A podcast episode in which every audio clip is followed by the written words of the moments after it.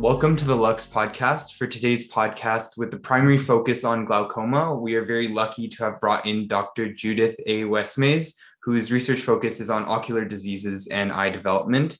Dr. Judith West-Mays is an assistant dean of the medical science graduate program at McMaster University and a professor of pathology and molecular medicine under the Faculty of Health Sciences. She holds a PhD in vision science and biology and a master's in physiological optics and biology. Her primary areas of research are on molecular and genetic mechanisms regulating eye development and disease, the role of a family of candidate genes AP2 in the development of the eye in congenital ocular disorders such as glaucoma, and the establishment of neuroprotectants for retinal degenerative disorders, including diabetic retinopathy, age related macular degeneration, glaucoma, and retinitis pigmentosa.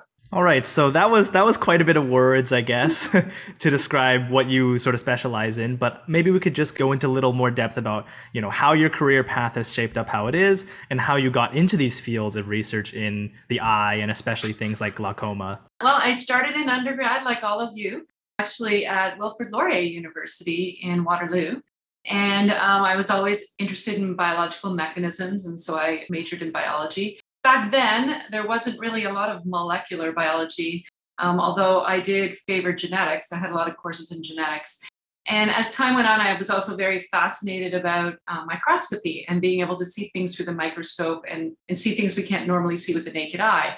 And so that caught me. And then I was always interested in research, whether it be in um, plant biology, is where I started, um, to the sort of research I do now. But that led me to explore possibilities of master's and PhD, which I did at the University of Waterloo. And in that case, I went to the optometry school uh, and did my graduate degrees with uh, the director of the School of Optometry there. And that's where I sort of fell in love with vision research. Back then, I worked on much more comparative biology questions. We were looking at comparison of eyes of cephalopods versus vertebrates, and so very much more an evolutionary approach uh, and some of the optics and how the optics work in those animals. And that led me to more disease oriented studies. And that's when I went did my postdoc at Harvard Medical School. And there I studied mechanisms of corneal injury and regeneration. And uh, again, that that then led me into my own research, which now focuses again, still very much on molecular biology and genetics of vision. What my disease focus now is mainly in uh, glaucoma and a little bit of cataracts. And so I've been here at McMaster since 2003. And uh, yeah, so it's been a little while, and graduated a number of, I think, very successful students.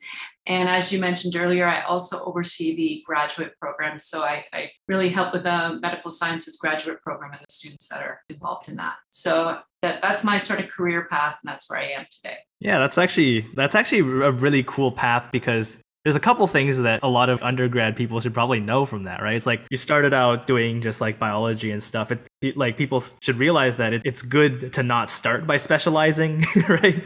Because right. you only started going into the eyes and stuff until later on, right? Yeah, I mean, you know, that's what I try to tell a lot of my students when I do some sort of career counseling for them that you never know, you know, you sort of your path can really change, but you kind of go with what you're interested in and what you're good at and what fascinates you. And that sort of led me where I am today. So you mentioned that your primary focus now is obviously still on molecular genetics and biology and all these studies of the eye, but there's a disease focus on mainly glaucoma and cataracts. So, would you be able to give a quick overview for our listeners just what exactly glaucoma is in a nutshell and also how cataracts play a part in that?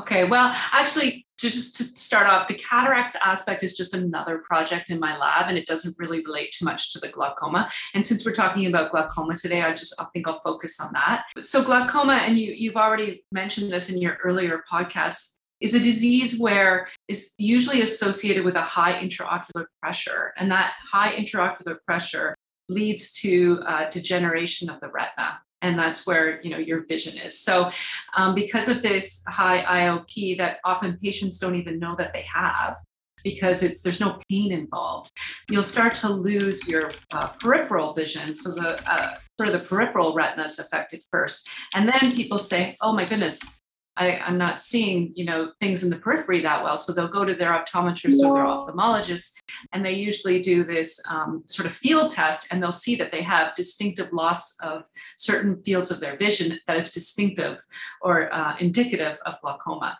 And that's when they'll start taking their pressures and see that their pressures are likely high, and they'll start putting them on therapeutics.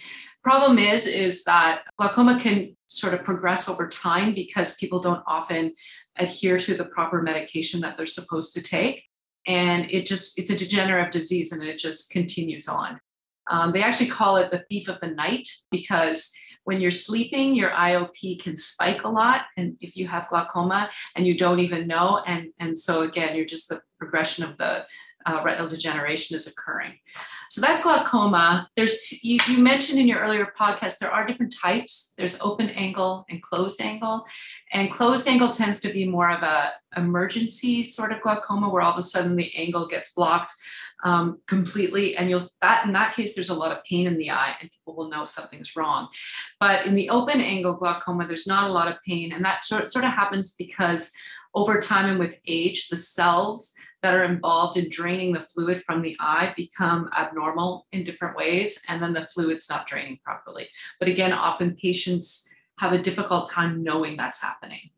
So that's that's sort of a general idea of glaucoma. We can get into more of the details if, if you like. It is a pretty scary disease because it's it's definitely irreversible, right? Once it happens, can't get it back, right?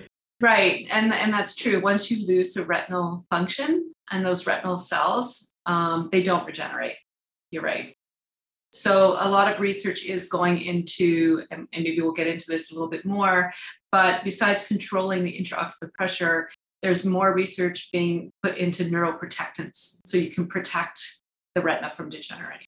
So, um, given that there's two different types of glaucoma, are like your approaches in the lab different? Yes, they are. So mainly the approaches I take in my lab with the molecular genetic background is we use mouse mutant models. And we've made some mouse models where the angle is pretty much completely closed. And we have another model where the angle is more open. So, and we're comparing those two different models when it comes to looking at different therapeutics. So, yes, in an angle closure model, usually what happens is your iris is adhered to the back of your cornea. And because of that, the fluid can't get out pretty much at all. Whereas in the other models, it's a partial angle closure, somewhat open, and fluid is still draining from the eye. So, yeah, you can definitely create different models based on those two types. Yeah, that's that's really interesting about the models and being able to construct those models. So, how recent of an advancement is that being able to just construct specific mouse models for different types of glaucoma and specific areas you want to study, like different phenotypes? Yeah. Uh, well, I think it is pretty new and novel because most of the other models in mice for glaucoma uh, are models that take a lot of time. Like there's a, a, one genetic model that was created about 15 years ago, but for the the mouse, the glaucoma to occur in that mouse model, it takes a, almost a year. So that's a long time for you to do experimental studies, right? You're waiting for your mice to get glaucoma close to eight to nine, ten months of age.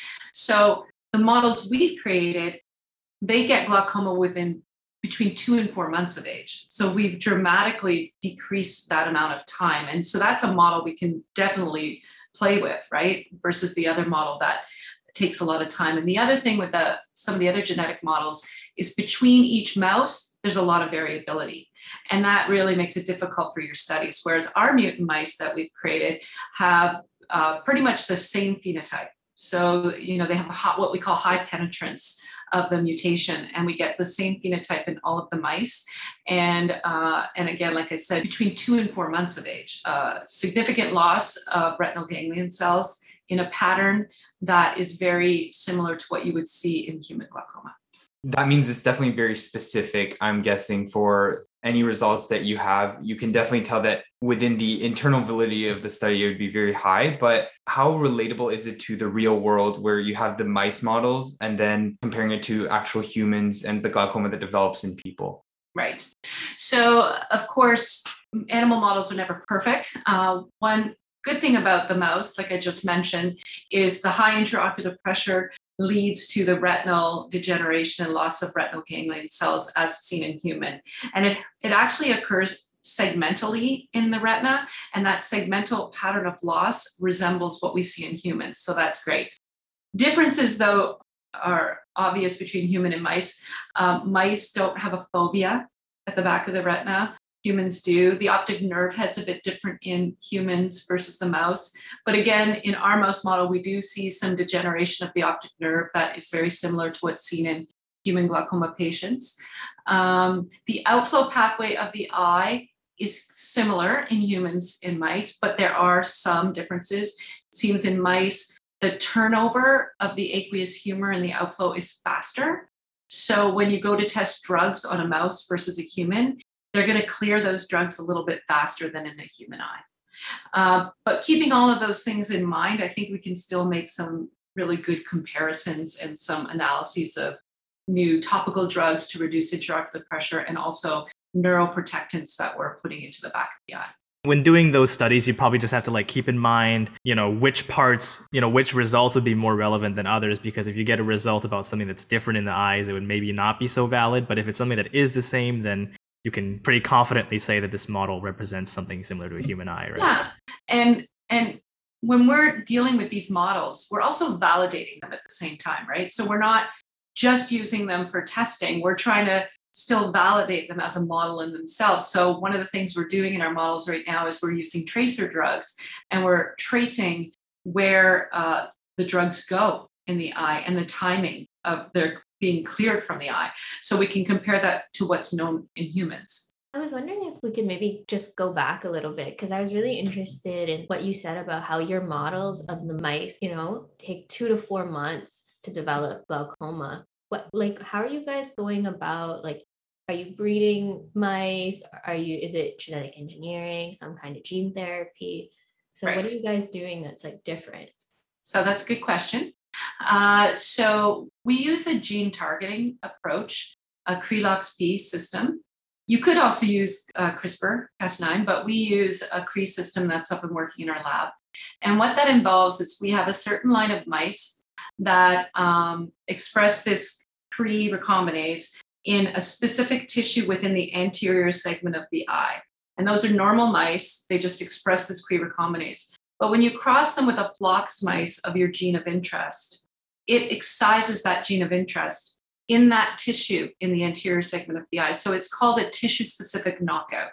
So the rest of the animal, the gene I'm interested in, is normal. But in the tissue, the cells of the anterior angle of the eye are the ones I target. And the gene family we're working on is this AP2 family. And we knew that gene was likely important because we knew where it was expressed in the anterior part of the eye. So to test its role, we cross these mice together and we knocked it out in that tissue. And not only did we learn about what the, the role of that gene is in creating that tissue, we created a model of glaucoma. So, so because I knocked that gene out in that tissue, in the one model, it caused the cornea and the iris to adhere to one another and block the angle. I didn't know that was going to happen. so some of it was a little bit uh, fortuitous, um, but because of the, where that gene was expressed during development and the protein uh, product of that gene, I guessed that it's playing an important role in those tissues and the outflow angle. And I was right. And because of that, um, we created a model of glaucoma. And then we have another model with a new CRE, a new CRE recombinase that's expressed slightly differently. And we tested that one and we ended up with, with a partially open angle. So, so some of this is uh, trial and error, um, but these are sort of developmental models that I've created. And so, in some regards, you can look at this as developmental glaucoma, but it still ends up with the same result where we get an increase in intraocular pressure uh, by the time they're a month old. And then by two, three, four months, we start to lose the retinal ganglion cells. Oh, okay. So that makes actually, sense. Yeah. Yeah. You actually answered some other questions that I had about um, your paper. You, um, I was just wondering, how do you even go about finding like what gene to target and all that? Because there, there's so many. Right. Um, but since you answered that, that's fantastic. Um, just I'll add one little thing. Um, it's really changed nowadays too because people are doing a lot more of these RNA sequencing study, studies from tissues and single cell RNA seq. So I think you're going to see in the next, you know, five years, an explosion of data about um, where genes are expressed in various tissues at all times of development and particularly in mouse in the mouse so it's going to be kind of interesting to see how people pick and choose their targets uh, based on that but there's going to be a lot of things to choose from. And then from like kind of playing around with ap2 have you found like any other genes in your research that you have related to maybe glaucoma or other things? And like how's it kind of exploded from there if it has? Right. So that in the glaucoma part we're really just getting going on because as just mentioned the single cell rna seq procedure we've actually done using our mutant mice versus our control mice and that anterior segment tissue so now we're teasing out all of the genes that are up or down regulated in my knockout model compared to controls in all those different cell types so it's quite it's quite complicated, but we are getting potential downstream targets of our gene. And because our gene is a transcription factor that regulates downstream genes. So now what we're putting together is called really a gene regulatory network. So we can understand sort of the whole cascade of what's happening and who controls, you know, what. Um, so that we're going on that right now. But in the past, some of my work has led me to um, genes downstream of AP2, like cell adhesion molecules. So one, one of my projects in lens development led me to the fact that the AP2 genes control e-cadherin in lens morphogenesis. And so then I went off and studied you know how e-cadherin plays a role in morphogenesis so it can really lead you to different projects based on what you find I mean, I thought I, I found the whole thing about I think I think the this sort of like new technology and new methods are actually really cool. I actually personally never heard of tissue specific knockout mice before. I knew that, you know, knockout mice were used for a lot of other things when they remove the entire gene from the entire animal, but I never heard of like tissue specific things. Uh, Is that like a new technology thing or No, it's it's been around for a while, but and it's quite powerful. And I mean and now people are using even CRISPR Cas9, um, you know, because you can probably inject that in to different tissues and cause a knockout. Other people are using adenoviral vectors with a CRE. So you could actually inject an adenoviral vector expressing CRE recombinase into your floxed mouse, and that can cause recombination and changes in uh, expression of the gene in the tissue that you know you're injecting it into. So there's there's so many methodologies for um, gain of function and loss of function in tissues and animals. It's it's pretty incredible, and and that's always attracted me to this this area of research so since there's so many and they obviously have their own advantages and disadvantages do you think you will be trying out different methods down the line for the yeah. gene and others? That's a good question. Um, yes and particularly if i'm what time timing i'm interested in the gene and when where it's expressed. So in postnatal animals, for example, right, I might use that adenoviral CRE I just talked about because I can just inject that into the anterior eye and cause recombination in an adult animal. If I'm interested in developmental aspects, if I already have the CRE mice, I probably would use those, but maybe if I didn't, I might explore CRISPR Cas9. So I guess it's whatever is the most efficient. You know, do I have the resources already? So it would just depend on a lot of different parameters, but I feel like there's so many choices now. And, and you'd have to have good rationale. You know, so a lot of this is based on funded research. So we have to, you know, come up with a good research plan uh, that is uh, funded by various organizations. With respect to just the genes, because we talked a lot about the AP2 gene and all the different techniques that are being used right now. What about the other things that you've identified, such as PAX6, MIP26, and some other ones mentioned in your other papers? Yeah, so those those ones you're mentioning are mainly uh, from some of the work I did in the lens, uh, which was a while ago. Um, you know, again, because we're focusing a little bit more now on this glaucoma project, again, I'm I'm looking at downstream targets uh, that we're identifying in those tissues.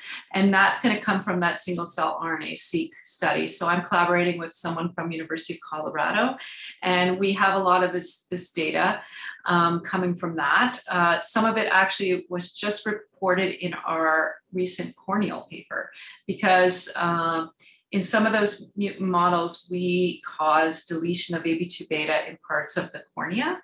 And some of the downstream targets in there uh, we highlighted, such as um, I think I have some of the keratin genes that are identified in there. So we sort of go with where the data takes us and what makes sense. And you can also, from that, just determine what are direct downstream targets of AP2. So you can look at, um, you know, what's in the promoter of those genes. Are there AP2 binding sites in those promoters? And does AP2 actually bind to those promoters and regulate gene expression. Kind of taking it all in. No, no, it's fine. I hope I'm explaining it more, uh, it, it you know, in the right detail. it is a little complex. I'll be honest. Maybe a couple parts kind of go over my head, but from the general idea, it's yeah. all just so like. Yeah, I think visually, sometimes like when we give presentations, you know you you show your CRE mouse and your flox mouse and you you know you could show the recombination. You could almost you know do it you know graphically and and and then it gives people an idea of exactly where we're targeting and, and what we're doing. But it is it is complex especially when you start getting into gene regulatory networks and sort of they call it the omics. There's a lot of omics now transcript transcriptomics, uh, genomics. I mean, there's there's a lot of data being generated, uh, and bioinformatics is going to be huge in this area. Um, so there's some that goes beyond above my head too, and I collaborate with people to help me understand um, the computer programs that they're using to analyze this data and so that i can come up with a big picture because i'm i'm a big picture person i I, I, used to joke, you know, tube biology is kind of because everything we do is in a tube, but I also like to see the tissue and and and what the knockout animals look like and the physiology, and so I like the big picture. Uh, I think that's important. Yeah, some of our some of our professors also prefer that. Uh, my current biochem inquiry professor always prefers us to use pictures over words, that kind of thing.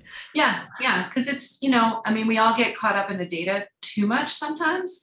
And if you see presentations at conferences, sometimes, you know, people just put up these pages of data, you know, you just kind of go, oh, yeah, you need us to walk you through it, right? And give you the main, the, the main picture. Um, so like seeing that you're very interested in how everything kind of comes together what are some like nice things that you've kind of learned from your research after like seeing it all laid out? Like what have been some nice like aha moments for you? Oh that's a good question.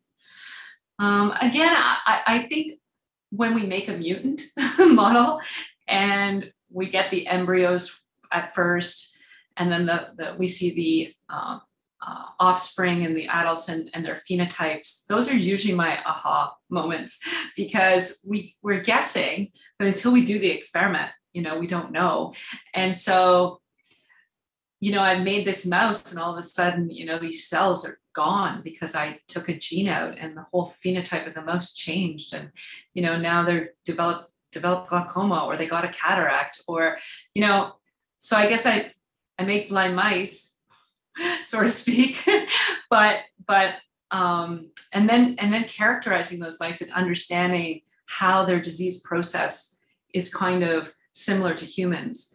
And, and I think one of the things, the aha moment I had too was when I started working on this gene family, actually 20 years ago, because I was a postdoc when I started working on this gene family, there were no mutations in humans in this gene family known to cause eye diseases. But we were still working on it in mice because we saw that the genes were expressed at an interesting location in the eye and the developing eye. So we were exploring it.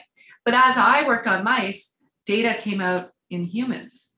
Like the AP2 alpha gene mutation causes something called BOFS in humans, which is a branchiooculofacial syndrome. And lo and behold, they have ocular disorders. And so I kind of we we discovered this in mice before it even was sort of characterized in humans. So that also kind of made me feel like wow my work is you know even more important right? It's not just important for understanding developmental biology but it's important for understanding human disease. So so i love it when our, our work helps us understand developmental biology and molecular genetics of the eye but then when it's really important for human disease for me that all comes together yeah, it's pretty crazy to know that like that you've been doing research for over 20 years because that's like that's legitimately longer than we have lived. Right? I know. Don't say that. and, and we can and well the point I'm trying to get at here is that like even we can imagine how much medical knowledge has changed over oh. even just the course of our lifetimes, right? Let alone 20 plus years, right? So yeah. you, you touched upon it a little bit in, in, in, in what you were just saying, but um, over the course of like these 20 years of research that you've done on, you know, eye, uh, the eye, um, glaucoma, and, and all sorts of different genetic models, what else has really changed? Oh, um, well, the, uh, the methodologies uh, have exploded. Like I just mentioned, you know, all the genomic, transcriptomic, proteomic, I mean, all those approaches have just exploded. So that uh, the tools have changed and they keep changing so that we can do more and more than we could before. So that that's always a good thing. Um, what else has changed? I mean, it's on the negative side, just to say, uh, we have a lot more regulatory things that we have to do as principal investigators in running our labs, and that that's too bad in a way. I mean, I know we're all just trying to protect protect the safety of others, but sometimes that that doesn't give us a lot of freedom to think and explore, and um, and funding is become it's become more difficult to obtain for some and there's a lot more paperwork that goes into it. So you know you have to have a lot of preliminary data now before you get a grant. So if you can't get your foot in the door with that you know that's a difficulty. Whereas before i think it could be more exploratory you know and some of those exploratory things led to some pretty cool discoveries right? So i hope that we there's some way we could still be exploratory in nature and and you don't have to start a project just because you think it's clinically relevant because you just don't know. Because like i said the gene family i was working on before wasn't clinically relevant but we were still working on it because of some fascinating developmental biology data. And thankfully we did because I think it does have clinical relevance now. So, so that, um, yeah, I, I, you know, um, just for me, namely the tools have really changed. But I sort of still think the same. I guess it's kind of hard to change the way we we are. I think again, more big picture, physiological. Um, you know, I don't think just about the genetics I think about also the, the physiology of the animal model, et cetera. So. So do you find like research has become more like taking pre-existing research and trying to apply it onto humans and less about understanding biology, genetics, and everything in a more wider scope? Right. I, I do think some are pushing people to be that way. Um, luckily, I mean, there are still some agencies that fund more basic research, like NSERC actually does here in Canada. I think NSF in the US does. Um, so, depending on where you're trying to get your research funding from, I think you still can just focus on basic biological mechanisms. But this bench to bedside, as they call it, is much more of a push than it used to be when I was a graduate student, for example. I mean, when I was a graduate student, I, I didn't get to mention this, I don't think, but I, oh yeah, I did. I, I mean, I worked on squid eyes. I mean, you know, I worked on cephalopods and I went and I collected baby squid and I grew them in a tank. I spent three months on Vancouver Island at a Marine Biology Lab. I mean, nowadays, I don't know if, you know, students are, you know, encouraged to do those kind of projects um, you know, but you they're fascinating. And I, you know, I, I sort of learned a lot about what I like and what I didn't like about that research. Um, so, so I hope that those sorts of projects still exist and that students have the freedom to do those sorts of things because, you know, not everything has to be clinically relevant or we'll miss on really important discoveries. So, this is, I don't know if this is going to be a topic, but you know how you said to get funding, you kind of have to have like a research, not model, but like way to go. Oh, yeah.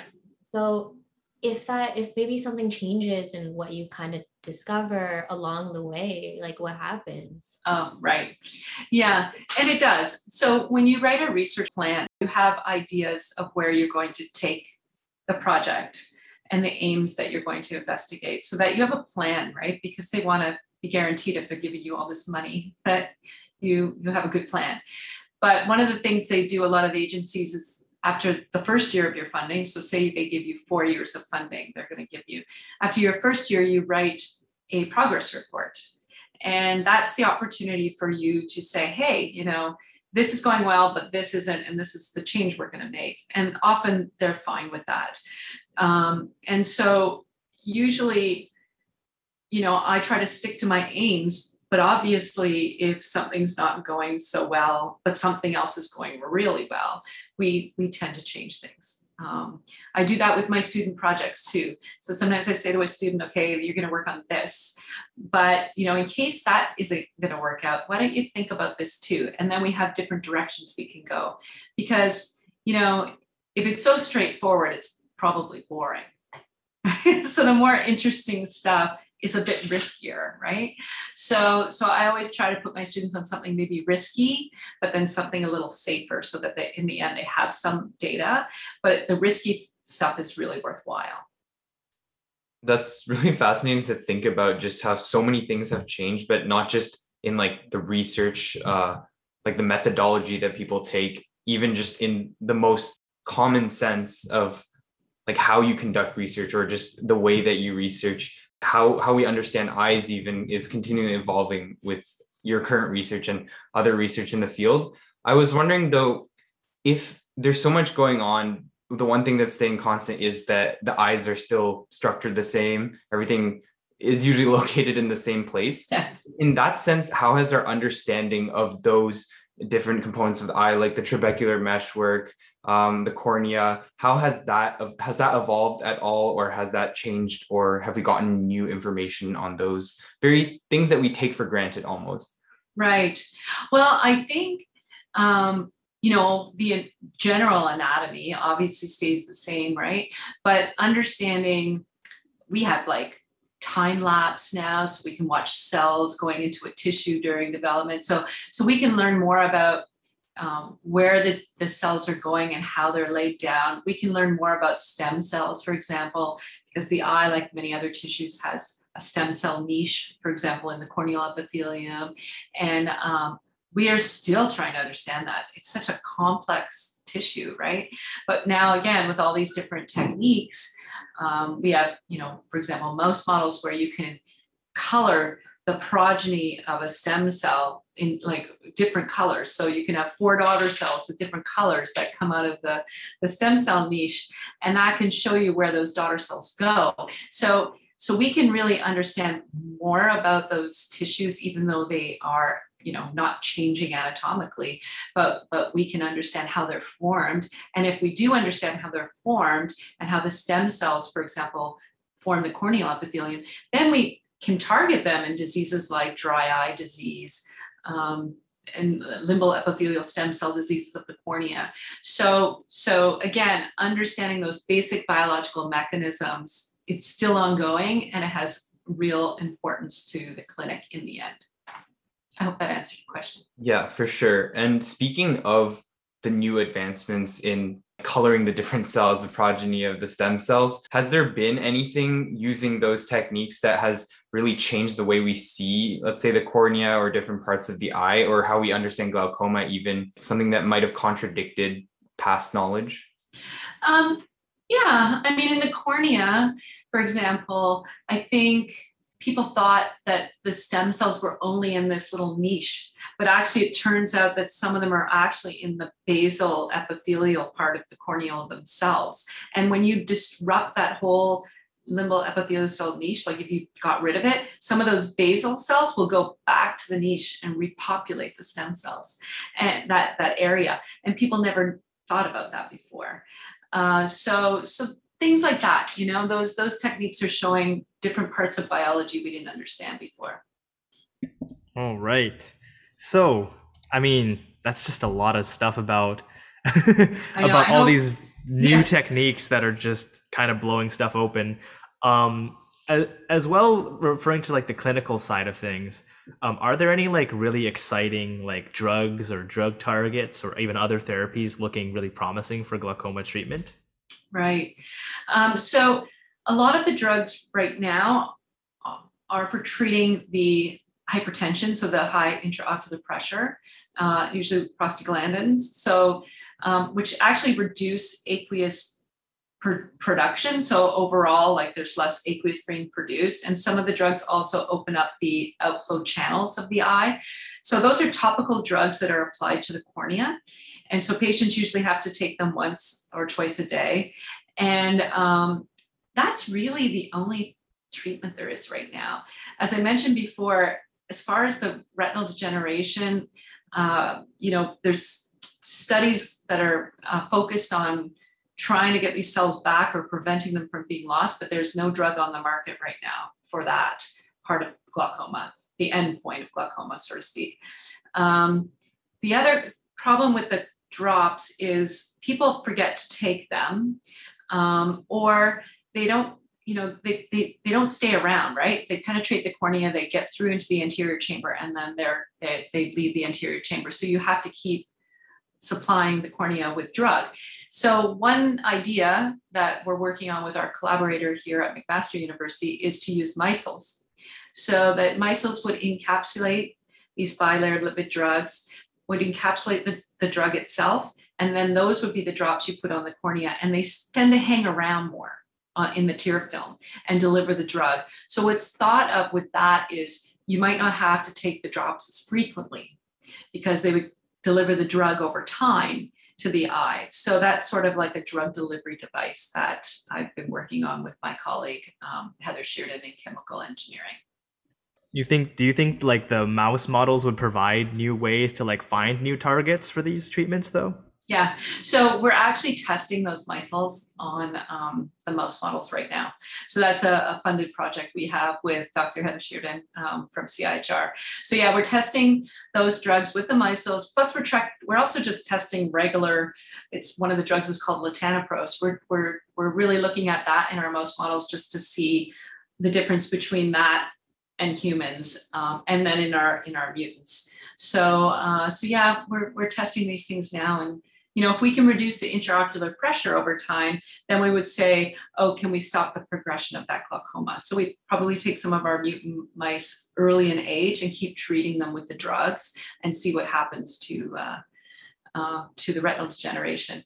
The other thing that we're doing is a project with um, an investigator at Harvard who has a viral vector that expresses some key factors that are thought to help in regeneration. And we're putting that into the back of the eye of the mutants to see if we can restore some of the uh, retinal ganglion cell loss or prevent it. That's very experimental. Well, you never know. Maybe it couldn't be, maybe it wouldn't be so irreversible sometime in the future. Yeah, yeah. So. Yeah, for glaucoma, I know as you mentioned right now, there's no real cure. There's just treatment that we're doing to slow the onset or just to prevent the actual effects from mm-hmm. occurring. But is there, do you think, unlike a disease maybe such as ALS, which we do not seem to have anything in the near future, do you think that for glaucoma there is a possibility within the near future that there could be some treatment that would work realistically to to cure it? Well, I mean, the one thing about the eye uh, is gene therapy seems to be a little further advanced um, for some diseases. For example, I think retinitis pigmentosa right now has a gene therapeutic therapy approach. So the eye's ahead of the game in that arena because the eye is kind of contained. So people feel more safe using sort of gene therapy in the eye versus maybe more systemically. So, so if anything is going to happen, I would think the eye might be one of the the organs where you're going to see some gene therapy in the next little while. Whether it's for glaucoma or not, I can't really say. Um, but but yeah, the eye seems to have kind of uh, an advantage in in those sort of treatments. And since our focus right now is on glaucoma, but of course your research is on other ocular diseases as well. I was wondering, we talk about glaucoma right now as if it's in this sort of enclosed vacuum, but is there any crosstalk between uh, glaucoma, maybe myopia, other eye diseases, and how does that play out in the real world? Oh, oh yeah. So there is a lot of crosstalk because, uh, for example, with glaucoma, sometimes if you do glaucoma treatments, they can cause cataracts. Um, some of these developmental, these congenital disorders, um, where the cornea and the iris abut together, they also cause problems with the lens and they cause uh, corneal and lens cataracts. Uh, so, so they're never they're not always completely distinct and they definitely can affect one another. But open angle glaucoma, you know, with age typically doesn't involve other tissues. Um, so is that what you're asking? I guess so, yeah. Yeah, just to see the distinction between the different diseases where we draw the line and if it does lead into another disease. Like if you get glaucoma, maybe is there some sort of risk factor that's increased for other types of diseases? Yeah, yeah, and, and people who get cataract surgeries too, sometimes there can be an inflammatory response afterwards, and that can induce kind of, um, you know, glaucoma. So there's, it's yeah, with age and surgery, there's always an increased risk of getting these sort of crosstalk between the different ocular diseases. Well, I just wanted to maybe elaborate a bit on the point of diseases, and you mentioned cataracts. So, with cataracts specifically, is cat are cataracts almost a sort of sign of glaucoma being developed, like in the process of developing, or are they completely separate? Um, my understanding is uh, they're not usually a sign of glaucoma. I mean, it metabolically, if there was something wrong with the eye, you might see a cataract and glaucoma if there was something wrong with the eye metabolism. But cataracts, cataracts, I always say they're kind of like cancer. There's quite a different number of types of cataracts and causes. You know, so aging cataract tends to be cortical cataracts. Basically, what happens is the, the proteins within the cells of the lens start to accumulate and um, they're not in a regular fashion anymore and that causes um, uh, cloudiness. So so that that's a typical aging cataract and it's usually you know reacting reactive oxygen species that sort of thing that's happening um, within the lens. You can get a cataract from injury. Uh, you know um, you can get a diabetic cataract uh, so from diabetes. So there's all different causes, and you you know there could be something you know where you maybe diabetes also induces glaucoma in some ways and causes a cataract. So if it's a general metabolic disease, you might see that as a sign. But I do think that a lot more of the cataracts are isolated on their own and have nothing to do with glaucoma. In general, there's a lot to think about and unpack here. Oh yeah. Um, yeah. So we just want to thank you for your so much for your time, Dr. West-Mays, and it was an incredibly eye-opening experience to talk about. That's the great thing about the eye. There are a lot of puns. yeah, I think we definitely learned a lot just in general about glaucoma and all the research that you're doing related to eye development. And I think it's quite interesting and maybe anyone who listens to this might be also interested in eye related research or just eyes in general and maybe something to explore in the future.